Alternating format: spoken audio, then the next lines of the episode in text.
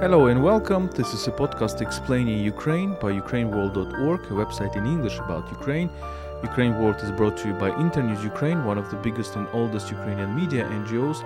My name is Volodymyr Yermolenko. I'm chief editor of UkraineWorld.org. With this episode, we launch a series of podcasts about Ukrainian culture and its deep links with the European and global culture. Yes, during the war, it is time, in our opinion, to talk about culture. It is time to talk about Ukraine and Europe. It is time to talk about these deep ties which explain why Ukrainians resist Russia's mad anti European empire in a so decisive way. We're making this series thanks to support of the EU delegation to Ukraine.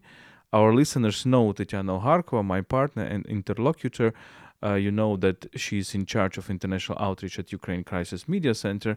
But Tetiana is also a wonderful scholar, lecturer at Kiev Mohyla Academy, where she teaches at the Department of Literature.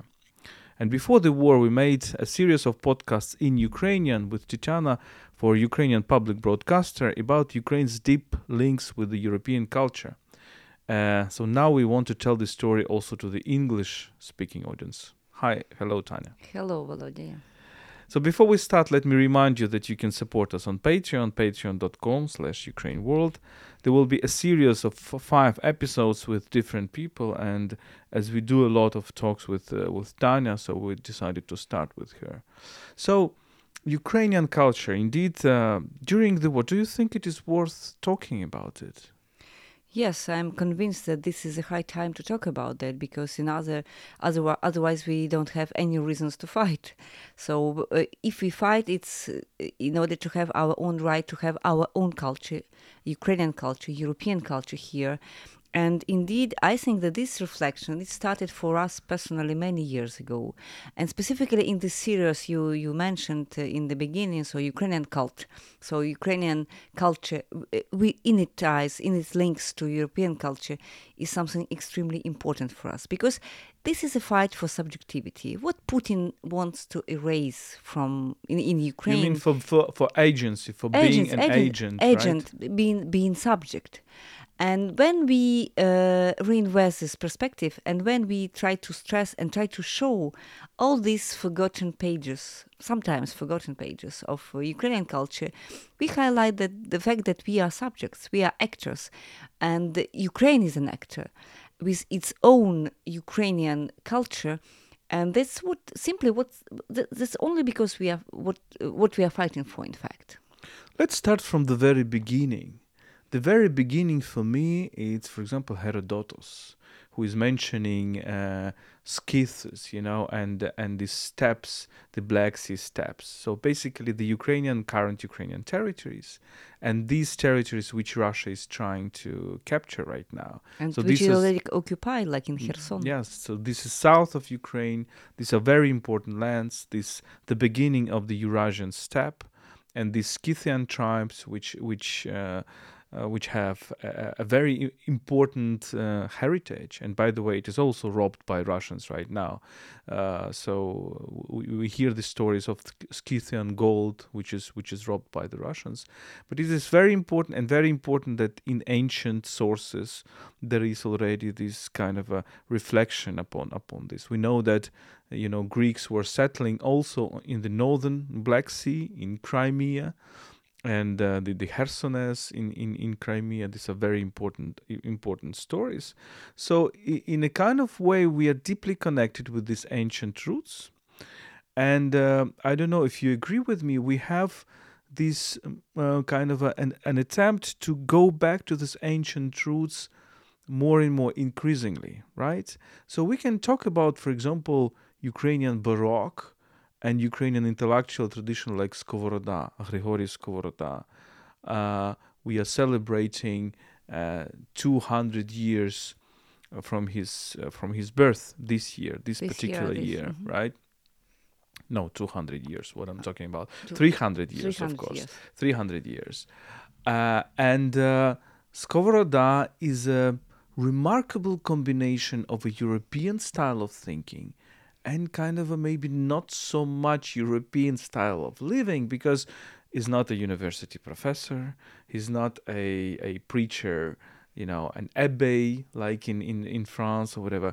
He's a wandering philosopher, a philosopher both wandering and wandering, you know. So a philosopher who is coming from a town to town, from a city to city, a kind of a decal- delocalized personality, right? But in a way, he's uh, very much likely to like to Rousseau, for example, to, Jean-Jacques Rousseau, a French philosopher who also admired admired this walk, this philosophical walk, and La he Promenade, admired, La yes. Promenade, and all this idea that ideas are linked to physical effort as well. So in a way, there is also a European dimension of Skovoroda and the European um, parallel to, to Skovoroda's way of living as well. We will come back to this. Uh, It's it's important that it is 18th century, so they are kind of living at the same time, Jean-Jacques Rousseau and Grigori Skovoroda.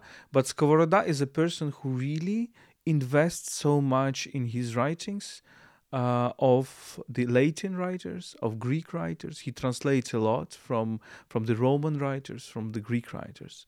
Then we can, for example, say that uh, the first translators of Homer into Russian, uh, it, it was he was Ukrainian, called Gnedich. You probably know from our childhood we were reading Homerus, uh, Iliad, and Odyssey, and it was uh, or Gnedich. He was from Poltava, and then all this uh, Kiev Mohyla education, uh, which was in 17th, 18th century, which was deeply in this Latin, Latin education, Latin texts, and then we see one of the latest kind of examples of the Ivan Kotliarevsky, from whom we started this Ukrainian vernacular literature in vernacular Ukrainian. What he does, he does a travesty on Virgil's Aeneid, right? So Ukrainian literature in vernacular started with the kind of a dialogue uh, with a great Roman poem, which is in itself a dialogue with Homer's Odyssey. So it's it's remarkable how this antiquity goes on and on and on. We can uh, we can mention, for example, the the the Drahomanov, Mikhailo Drahomanov, one of our greatest intellectuals, who was basically a historian of ancient history and took many ideas of republican or democratic society from the ancient history. We can talk about Lesia Ukrainka, our greatest writer, and uh, how deeply she is enrooted in these ancient topics. in the ancient Greek culture. And uh, most surprisingly here is that this culture is forming, is being formed during sometimes the historical periods where there is no Ukrainian state as it is. So we are talking about the dialect, we are talking about these uh, links, we are talking about these, uh, um, these ties to European culture, to European antiquity, while Ukraine is not kind of independent culture, independent state. It always happening when Ukraine is a part of uh, something else, and that's why it is so difficult to find and to re- reinvent the subjectivity of Ukraine.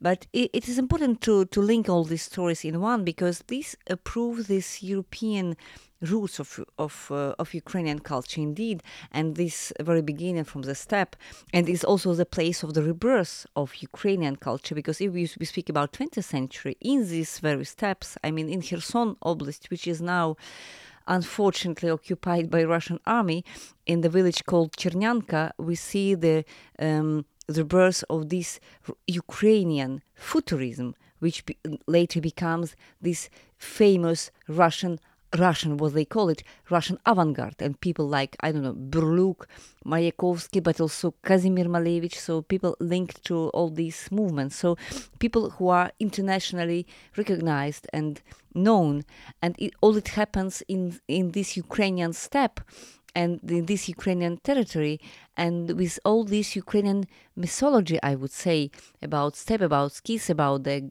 about this uh, way of life, about this uh, paysage, about all this perspective, which is. Uh, uh, closely linked to ancient culture. So, yes, indeed, Ukraine is a place of this dialogue. And yes, indeed, Kotlarevsky, when he reinvents in, a, in, this, in his own way um, this Aeneid, of uh, Virgil when when he's having his own conversation with this. It's, it's also about empire. Um, let's develop it maybe later. It's also about empire and about uh, the vision of empire because Kotliarevsky is politically, uh, it, it is also politically very important text to Ukraine. Mm, so culture is a place where Ukrainian identity, cultural identity, is given birth to political identity. And that's why, for example, we'll talk about that Taras Shevchenko, Ukrainian poet of the 19th century, he's extremely important for Ukrainian culture because he is the reason, the root of this modern Ukrainian identity. Not a, a governor, not a president, not a um, king, but in Ukrainian culture, in, in Ukrainian situation. So this identity, the nations comes from culture and uh, and not vice versa. No, not it, it is it is Ukraine is born.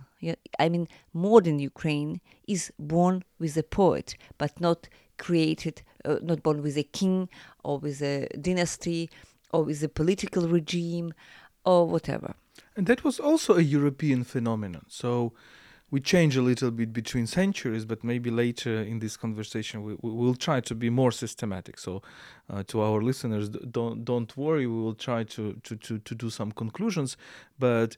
Uh, for Taras Shevchenko, for the 19th century, this romanticism, this idea that the poets have a psych- sacred role to play in the society, it was also a pan European idea. I remember this book by uh, French literary critic Paul Bénichou, Le Sacre de l'écrivain, uh, the, the, the sacred of, of the writer when he talks about, of course, the German literature of the time, very important.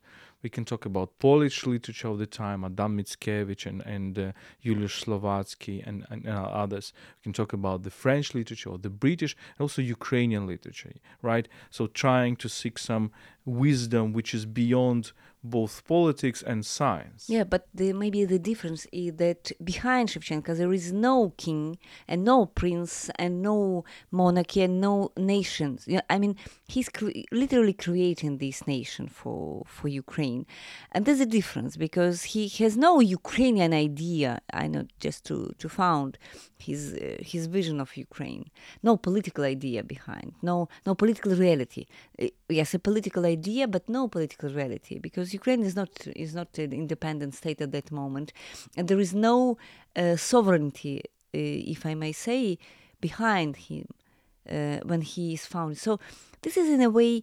This is explains why Ukrainian culture is somehow more fragile more fragile because without any political structure behind it, for many centuries, let's admit it, um, it was very easy for Russia specifically to steal whatever comes from Ukraine and to present it as Russian culture, what is reality now. So they were, for example, uh, pretending all, many at least, many Ukrainian writers, we'll talk maybe about uh, Marko Vovchok, uh, who became on the contrary, Ukrainian writer, but then she moved to Europe. Uh, and uh, Gogol and Malevich and many, many people from Ukrainian culture as Russian writers or painters or whatever. Because Ukraine was, at least in the 19th century before and after, a part of this empire. Um, and the lack of this political identity, Uh, it had its consequences for Ukrainian culture. And now we have to reinvent and to restore this cultural heritage and to claim that these people you know, were Ukrainians, even if there were no Ukrainian independent and distinctive state. One of the biggest examples is, of course, Ukrainian avant garde. And your work very much on Ukrainian avant garde. We're talking about early 20th century, the key name is, of course, Kazimir Malevich, who is a, a, a, painter born in Kiev to a Polish family. So I would say that he's at the same time close to the Polish culture, to the Ukrainian culture. His first languages were Polish and Ukrainian, and now he's really presented everywhere as a Russian avant garde. Can you tell us a little bit more about this context, maybe other names of this uh, Ukrainian avant garde? Yeah, Malevich is a very specific case because he was really born in Kiev, but this is not uh, in itself a decisive fact. The decisive thing is that, for example, in his, in his autobiography, he states that the most important influence on his uh, choice to become a painter it was Ukrainian peasants. You know, he spent um, a lot of time in Ukrainian villages because his father was a kind of engineer and these uh, sugar plants, something like that. And he spent a lot of time uh, in, in simple Ukrainian villages and he observed how people created art, uh, this kind of primitive art, I would say, in a in this uh, in this context. And he, as a child, he was so much impressed by these colors of Ukraine that the, the, that he recognized many years after that that it was decisive for him. I mean, all these early years, and he was also making a contrast between Ukrainian peasants and all these pro, um, industry people, industry people, who were uh, living in cities, uh, and who were people, as he said, uh, without art, you know and this kind of art when people were painting their houses and their um, pitch how you say it uh, in in simple uh, houses it was a, an example for him. And all these colors who, uh, in his first periods when we claim that Malevich he had some mm, influence from Fauvism from this French phenomenon of Fauvism uh, but at the same time, there were colors of Ukraine. And the same story, for example, is about Sonia Delaunay. Sonia Delaunay, which we, who we know as a French artist, French painter, and the founder of what we call simultanism. She was born in Odessa. She was she was born in Ukraine, and later uh, she traveled to. Uh, when she was five years old, she tra- traveled to Russia, and when she was 18 years old, she left Russia Russian Empire um, in order to go to Germany and later to France. But Sonia Delaunay, which is French painter, but she also wrote in her auto- autobiography that she is uh, uh, that the, the most great experience, uh, maybe influence in her life, was the colors, these Ukrainian colors she recalled from her childhood. Mm, this is also important. There are also people like Alexandra Ekster, uh, also with Ukrainian roots. All these people, surely at this beginning of the 20th century, they moved a lot. They moved to Europe because Europe at that time was a kind of a um, huge laboratory of all kind of avant-gardes, all, all kind of new new art. And a lot of people came from Ukraine, but unfortunately, a lot of these people they are presented to be Russians. Uh, look, for example, what happened in Kherson um, region in this village uh, Chernyanka. This village was a kind of a sacred place for a kind of a group of people uh, because uh, um, brothers Burliuk, Volodymyr and David, they had their their own house there, their family house, and they were invited their friends. And a lot of people whom we call today futurists or Cubo futurists, they spent months there discussing painting, writing poems. For example, one of the greatest poet of that time, Velimir Khlebnikov, he is Russian, spent um, a summer there and he left his manuscripts and his papers and his poems there. He was really kind of genius. He was Russian, but he was digging very deeply into Slavonic languages and trying to find these ancient roots. He was inventing his own language. I mean, cosmic language, maybe in a way. And he was very uh, much close to Burliuk. And Burliuk, they left uh, Russian Empire at the time. They immigrated uh, to J- Japan, if I'm not mistaken, and then to United States. So they were. It was a story of immigration, and they are known in this. Uh, they were very well known abroad but nobody writes Burliuk, Ukrainian uh, painter. Uh, everybody was writing like Russian painter, etc., etc. So many stories like that, and this Ukrainian uh, avant-garde, we are um, re- not reinventing, we, we are discovering for for ourselves these uh, Ukrainian roots of Russian avant-garde for several years already. So we touched upon several topics, and let's try to to lead to some maybe generalizations. We we talked a little bit about antiquity and the role of antiquity for Ukrainian culture. We talked uh, very little about the Baroque. Baroque is uh, is also very kind of a European element because the Baroque, the 17th, 18th century, it is it is very interesting uh, epoch in, in European culture when you see a Catholic uh, reaction to the to the Protestantism.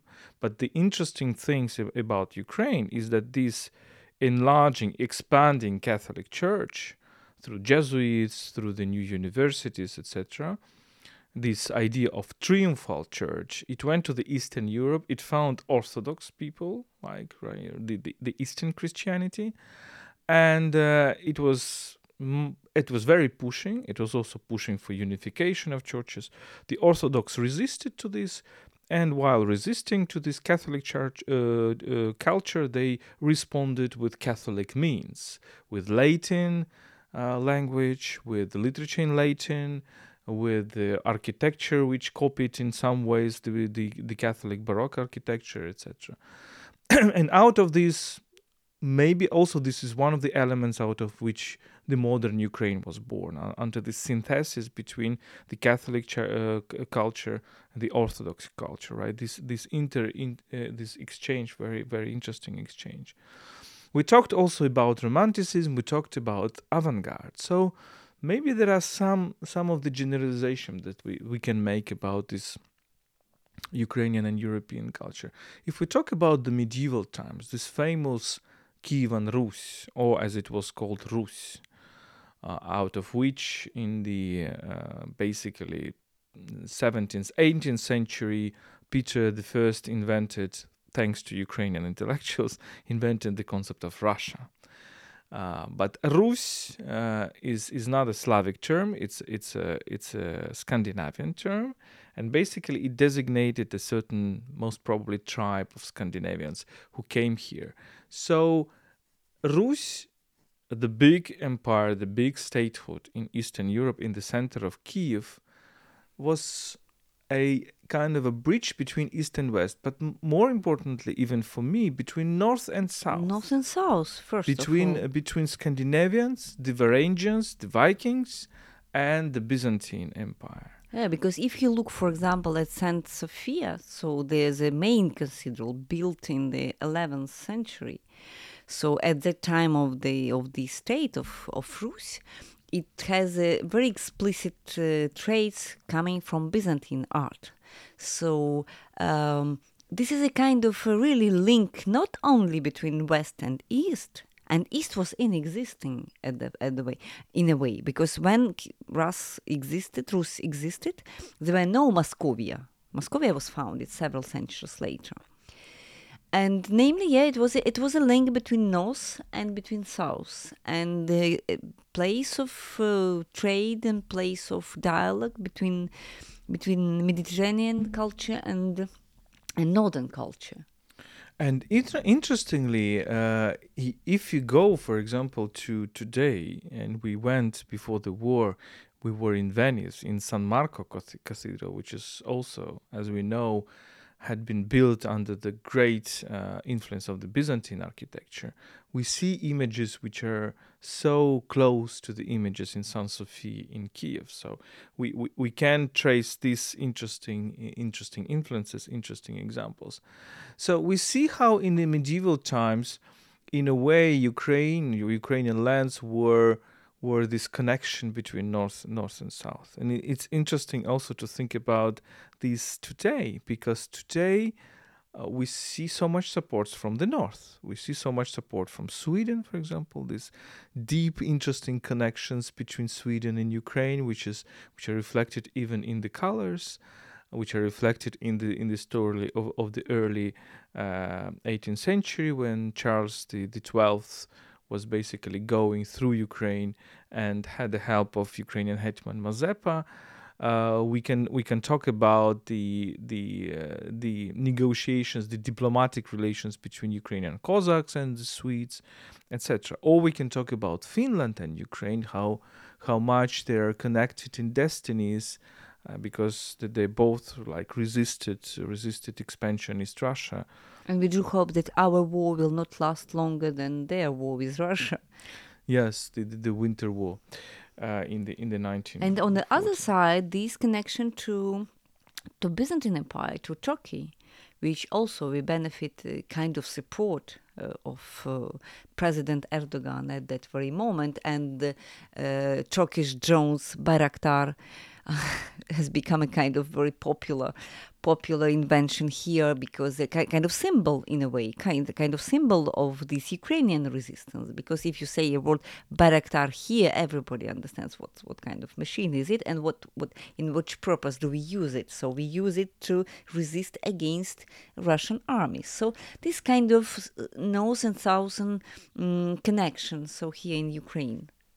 And coming back and coming back to to to the very city of Constantinople, one of the important recent events in Ukrainian culture is the creation of the uh, PCU, the Orthodox Church of Ukraine, in which metropolis is now connected to Constantinople. So it was a restoration of something which was broken in the late 17th century, already after Ukrainian lands were under Muscovy, uh, Muscovy Tsar.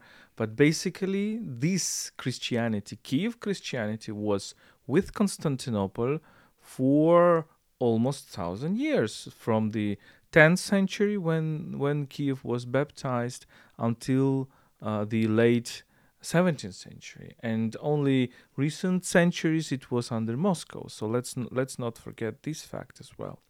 Yeah, that's it. And this religious uh, perspective is also very important politically. Uh, what people sometimes don't understand what all this struggle is about. It's about the about the origins of Christianity here, because uh, uh Kiev was really baptized in the 10th century. It's quite early, even in in in the European context. It's quite early, and everything start, started here and in a way for for Eastern in, in, Slavs, in Middle Ages, if yes, indeed, and for Middle, if you talk about Middle Ages, what you call Russia today is a kind was a kind of a province, you know, province uh, uh, in comparison with the Saint Sentin Kiev. So it's but interesting how the word Russia, if we look at it, because Russians are saying Russia, that they're really sacralizing this word, but it comes from the Scandinavian word Rus, which was uh, translated into Greek. And when you translate it into Greek, uh, you have the term Russia. And if you translate it into Latin, you have the term Russia. So basically, it's it's a term which is coming from Scandinavia, also from these two poles of, of Rus, you know, from the, from the north, uh, from the Swedes and from the Greeks, like, or from the Finns and, and from the Greeks. Like, from all these countries, Russia doesn't want uh, to join NATO. NATO. Yeah, why exactly? That that that's interesting. Yes, how it's coming back. Yes, Sweden and Finland, how they're revenging Russian imperialism because they given the word Rus and now they want to, to join NATO. Okay, let's let's think further. So medieval ages, right? The early modern period. Um, there is a great fantasy among Ukrainian historians who like to think about that. That the first mention of the of the Cossacks of the Zaporozhian Cossacks is uh, uh, 1492, which is the also the, the, date, as we know, of of uh, discovery, the so-called discovery of America by Columbus, which is also the date of of of uh, the death of uh, uh, of uh, Lorenzo the Magnificent in Florence, so the kind of the end of this Quattrocento Renaissance in Italy. And uh, but it's interesting how we look at this early modern period, this, this culture, culture, right? We mentioned already the Ukrainian Baroque, which, as we said, was a kind of a very interesting synthesis between this Catholic Counter-Reformation, Orthodox counter counter reformation so in in a very peculiar way and some some scholars are even saying that you look what what was happening in in Mohyla Academy for example in the 17th century in Kiev uh, this orthodox rea- reaction to Catholic Catholicism is also kind of a the Ukrainian um, version of Protestantism as well, right? So Ukrainian Ukrainian Protestant, the rereading of books, retranslating the books, the sacred books, etc. So th- this is very very very interesting to to think about. Yeah, that's what's a very intense period in Ukraine, and Cossacks they became also became a kind of symbol of Ukraine, at least uh, the symbol of freedom, of liberty, very important for Ukrainian culture because Cossacks were people living. Uh, living uh, in Dnieper, yeah, on the Cossack Sich, and they were defending. They, they were living in the borderlands in a way. They were defending all the other land against enemies, against um, Turkish, against Tatars, and all these people. They are also symbol of the brave people, brave people, independent people, uh, strong people, right? People not living in cities. This is not urban culture. This is a kind of uh, culture close to these steppes, but this not, is a warrior class, right? So we can compare uh, and iconography of the Cossacks at some way compares them to uh, to the knights knights meaning the medieval knights right the and and this knighty culture is a, it's a very important element why we have a new aristocracy was born from the Cossacks in the 17th century. So these people who were, who were kind of warriors and who were saying that they gained their nobility uh, out of this. But interestingly we say we, we we see this connection between the medieval princely times and the Cossacks. This is something what Ukrainian historian Serhiy Plokhy likes to talk about how in this mythology of the Cossackdom we have this kind of a continuity between the medieval princely times and this new aristocracy. So Cossacks were playing a very important role in the European diplomacy. Uh, many of them, many of the Cossack leaders like Bogdan Khmelnytsky or Ivan Mazepa were highly educated people, extremely educated people. Now we have people who are in Sweden and uh, trying to look into the correspondence between uh, Ukrainian Cossack hetmans, in particular Mazepa, and the Swedish kings in Swedish, and it's very very interesting, you know, to to, to follow this. So we, we we have these connections. We can also say that in a way, the the war which Bogdan Khmelnytsky started against the Poles in 1648 was a continuation of the Thirty Years' War in, in the European continent between the Catholics and Protestants. Um, the, the difference is that the war started by Khmelnytsky was a war between Orthodox and Catholics. So, in a way, it was a continuation of this war, continuation of these global trends and global changes and we would not understand the, the, the, the, Ukrainian history after after this element that Orthodox Cossacks finally they decided to fight against this triumphal Catholic Church, and uh, Khmelnytsky didn't find it better way to uh, to strike a deal with Moscow Tsar. Mm-hmm. But at the same time, there is also a, a, difference to, to highlight between this Cossack culture, this warrior culture. Uh, dip, these were warriors, they were diplomats, they were integrated into this U- European diplomacy and U- European wars as well.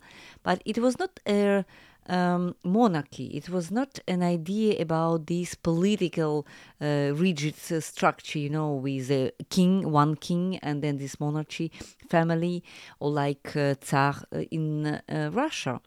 So, yes, th- th- there were many hetmans, but they were changing and it was not a story of dynasty. They were elected. They, they, were elected, and this is a kind of a different political culture from the very beginning. So I think it, it brings us very closer to, of course, to Rzeczpospolite, to Polish-Lithuanian uh, Commonwealth, in which also the kings were elected. But this, in turn, brings us to the uh, Holy Roman Empire, where emperors were elected, at least in the initial stages. Later, you you had finally this dynasty of Habsburgs. Uh, but yes, the, this electivity of the uh, sovereign. And another very important uh, element is that uh, the Cossacks striking a deal with the hetman they were uh, defending their rights and freedoms. And this concept, rights and freedoms, was very much enshrined into the way how Cossacks were thinking.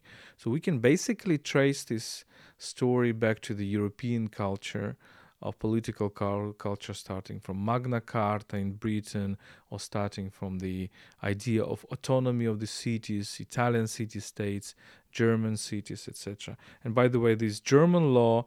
Uh, which was which was proclaiming the autonomy of the of the cities towns against the uh, the, the, power of a uh, of a, of, a, of a feudal was very important in Ukraine. So the cities, towns, and even villages which were under the territory of the Rzeczpospolita, the Polish-Lithuanian Commonwealth, they enjoyed this autonomy, and this never happened in Russia, by the yes, way. Yes, indeed.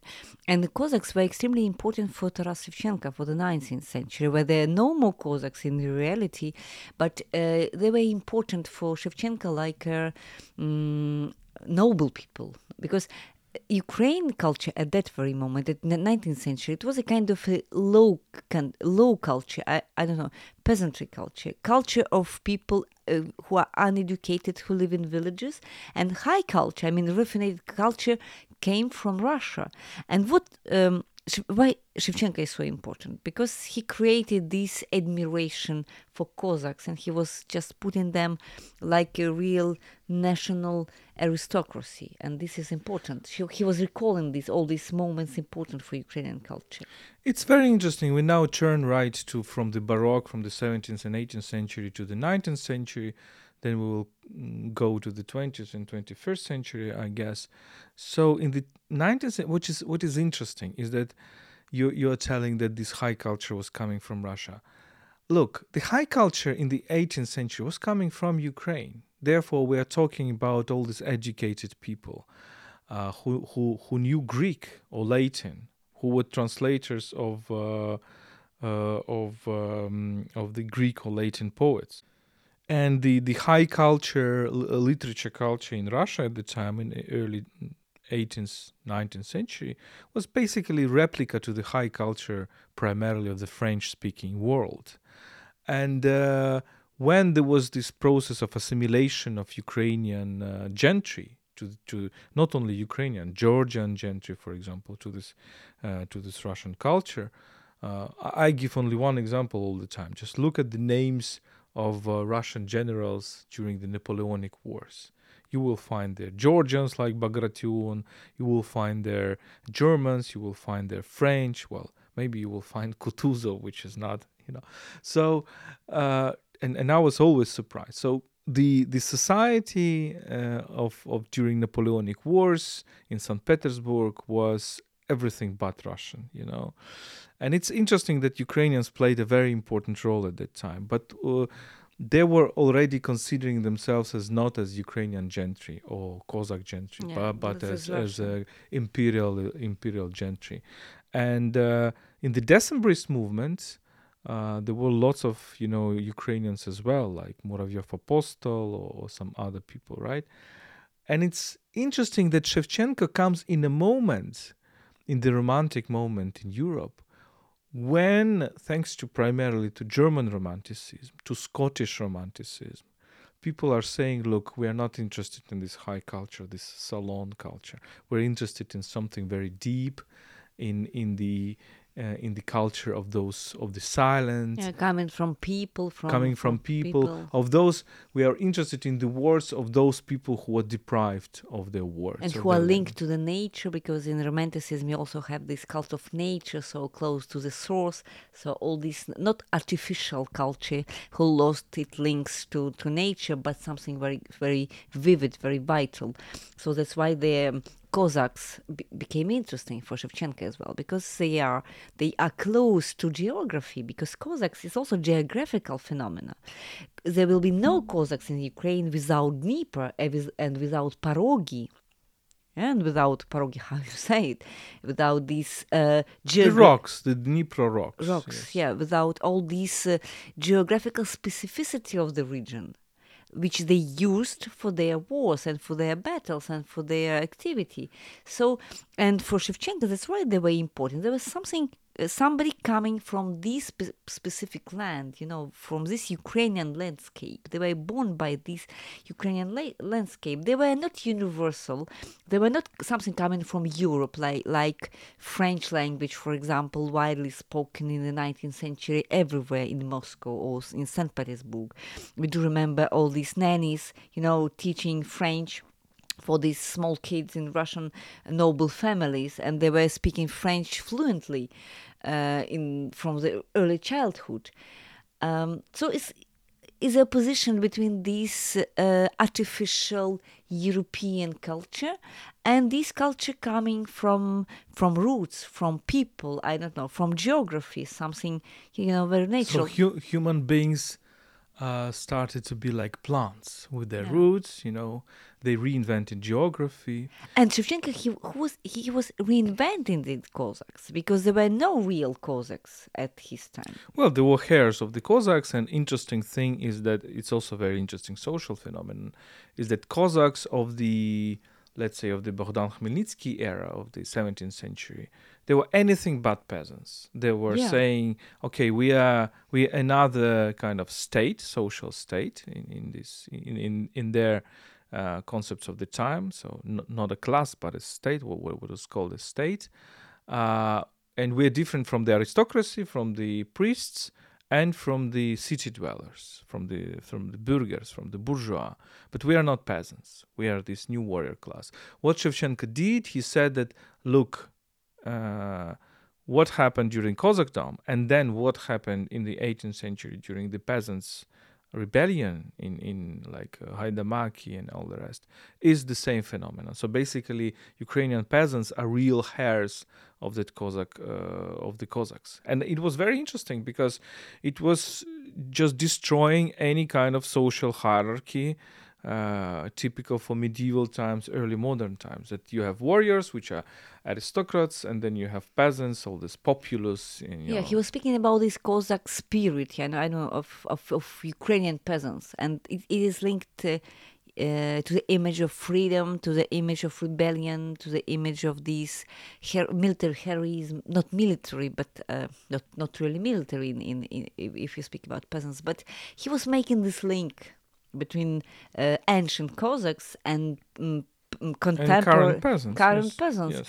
And this is important in a time of romanticism because peasants were important at the time. I mean, their songs, all the folkloristic studies started at that very time. Why? Because it was important for people to collect, I don't know, all these uh, songs, all these. Uh, um, what else? Music, all these poems, all these uh, people's culture, in fact. I mean, popular culture. I mean, what we call today mass culture, but this was not mass culture, it was uh, popular culture.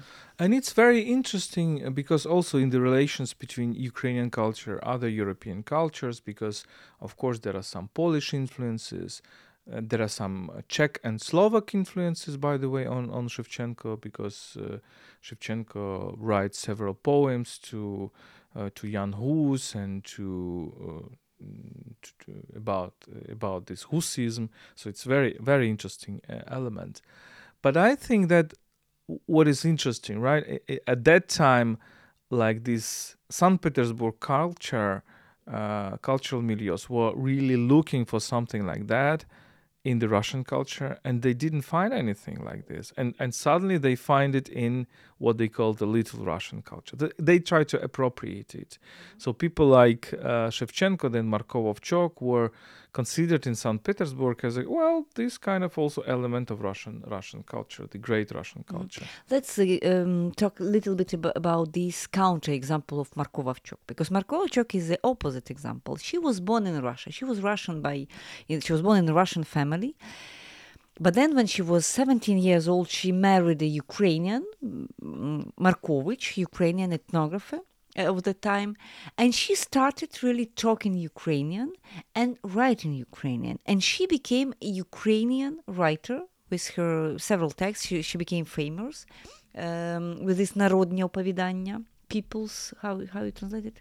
People's stories, People's stories, yeah folkloric stories. uh, and it was a kind of a counter example Somebody moving from this bigger, more powerful Russian culture into a smallest one, But then we know that she became also Russian. She she switched to Russian language later on, and then she moved um, to France to Europe in general, and then she she wrote even in in in European languages. So and she had this uh, French identity as well. But Marko Vovchok was not a typical, you know, typical example of the time because most of writers. Let us take example of Gogol. Gogol started.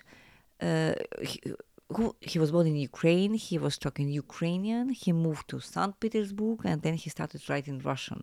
And we, now they present Gogol as the biggest, one of the biggest uh, uh, Russian writers, but also as a founder of uh, of the whole literature of 19th century. They say that all our literature comes from Gogol. Exactly, and and Gogol comes from Ukraine. So but Gogol uh, and, and why it is that? Because Gogol really uh, found something in, in Ukrainian popular culture in, in all the stories about uh, about devils about uh, about magic about everything else. But he was living in the epoch which thought that all this Ukrainian culture is dead. So it was a thing of the past. You cannot regenerate it anymore Shevchenko thought that you can regenerate it, and he did regenerate it. And then he created the fashion, like Marko Vovchok, who was Russian, who was coming from from for Ukraine, because at the time when Marko Vovchok was doing that, it was late 1850s. It was fashionable to become an ethnographer. It was fashionable to go uh, on the markets and listen to uh, to to grand grand uh, grandmother's songs, etc. So it was in why I'm saying this, and here we come to one of the very, very important features of Ukrainian culture, is that it always in a dialogue between modernity and tradition, and uh, uh, it, in Ukrainian tradition contrary to probably well this is one of the biggest topic of european culture in from the 19th century onwards until today right? The big fight between modernity and tradition right? And i think that ukrainian culture and what i've heard also from some other cultures in which the idea of modernization also was deeply linked to the idea of national emancipation. I'm talking about the Baltic cultures, for example. I heard uh, from many people from, from these countries the same idea is that uh, there is it's not kind of a, a, clash between modernity and tradition because uh, Ukrainians, for example, seek for emancipation from the empire, and they seek this emancipation both in kind of a modernization their culture, but also in uh, going deep into traditions. Yes, indeed. And let's look to another example, Olga Kobylyanska. Olga Kobylyanska, also Ukrainian writer, another female uh, Ukrainian writer in, in, in, in our literature.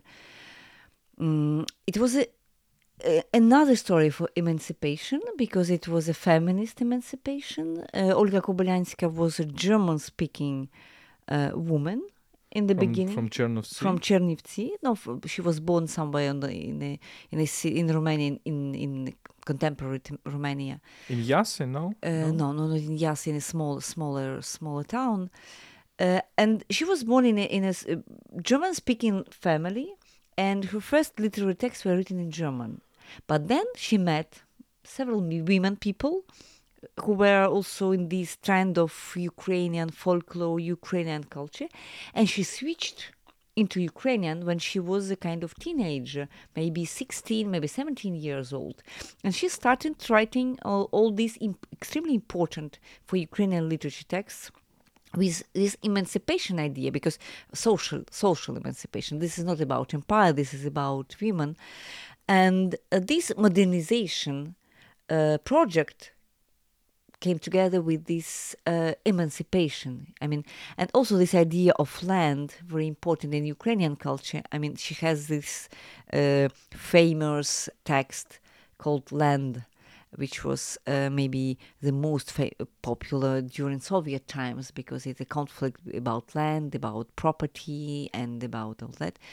And she was criticizing these fundamentals. She's very important um, from that point of view. And another case of somebody coming from um, German language, from a different language into Ukrainian. She was fond of Nietzsche.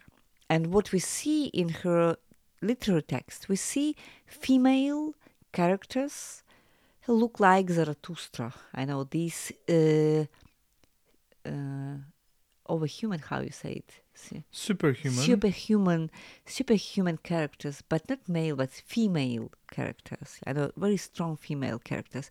It's about uh, independence for women. It's about subjectivity as well. It's about the the fact that women are also important. Um, and this is a modernization project because the links of Kobylyanska to Germany, to this European uh, culture, was something she came from. She came from this European culture to Ukrainian culture.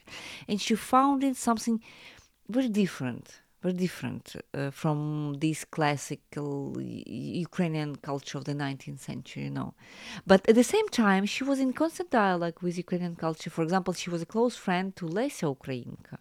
Lesia, they were friends. There were also some gossips about their love story, at least uh, based uh, on their uh, letters, their correspondence, which was published. Uh, at least a part of this correspondence, because we uh, we don't we we do have letters of. Uh, Ukrainka, but we don't have these le- letters of um, Kobylyanska in it. So this is another example of this dialogue between modernization and tradition at the same time. And Lesia Ukrainka is also very interesting here. Yes, and uh, well, the, the very fact that female writers, women, played such such a big role, and in in our pantheon, literary pantheon, uh, I consider myself that Lesia Ukrainka is the biggest writer of, Ukrainian literature of all time.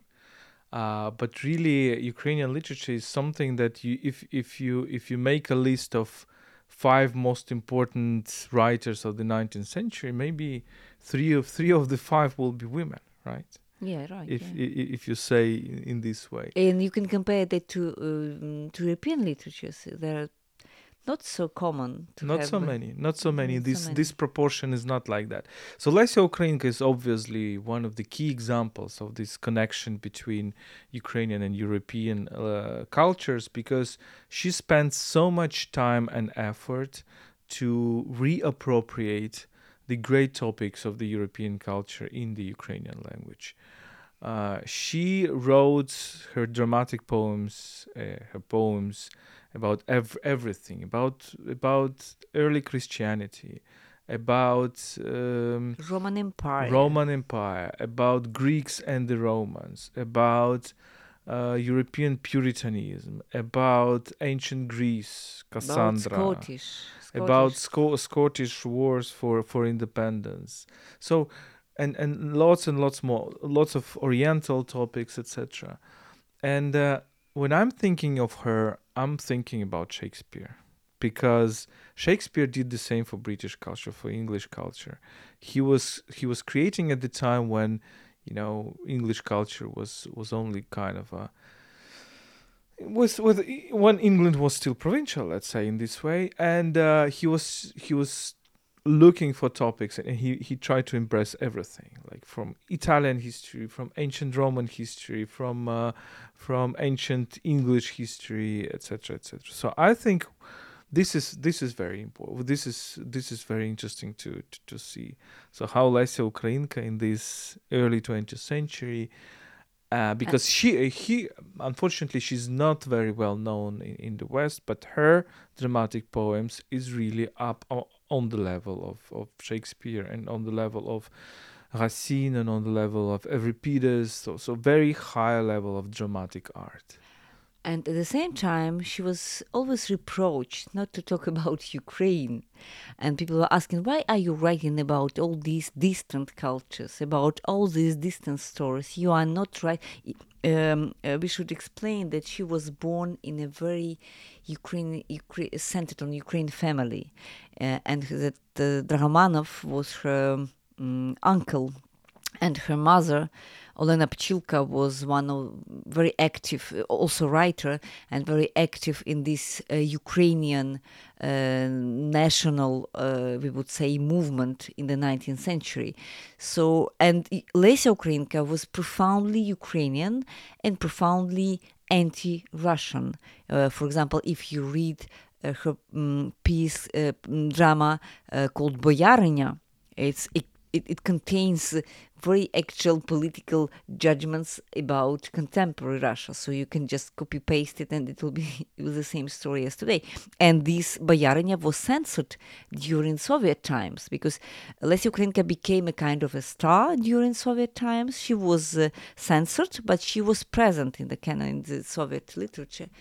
But this uh, very drama was forbidden. Nobody knew that she wrote that, at least during Soviet times. Um, I think that Lesya Ukrainka presents another way of dialogue between modernity and tradition because on one hand, she is the biggest, the biggest modernist in our culture, without any doubt. But at the same time, she's it. So she's so fond of this tradition, but she understands the tradition not like Ukrainian tradition, but European tradition and even some Asian tradition. She, she, by the way, she died in Georgia, but because of her illness, tuberculosis, she was um, obliged to go to Egypt for this specific uh, climate.